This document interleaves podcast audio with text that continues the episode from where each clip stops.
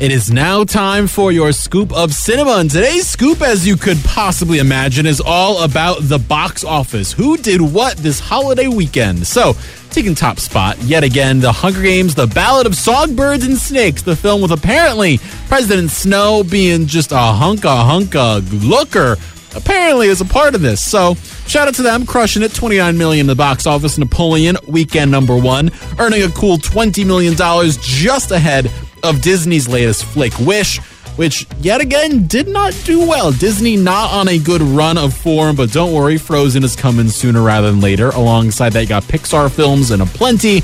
And speaking of Pixar, Disney, and all of them, Trolls band together, earning 17.5 weekend number two. Thanksgiving in fifth and coming in sixth place and earning barely under 70 million over its first few weeks. The Marvels.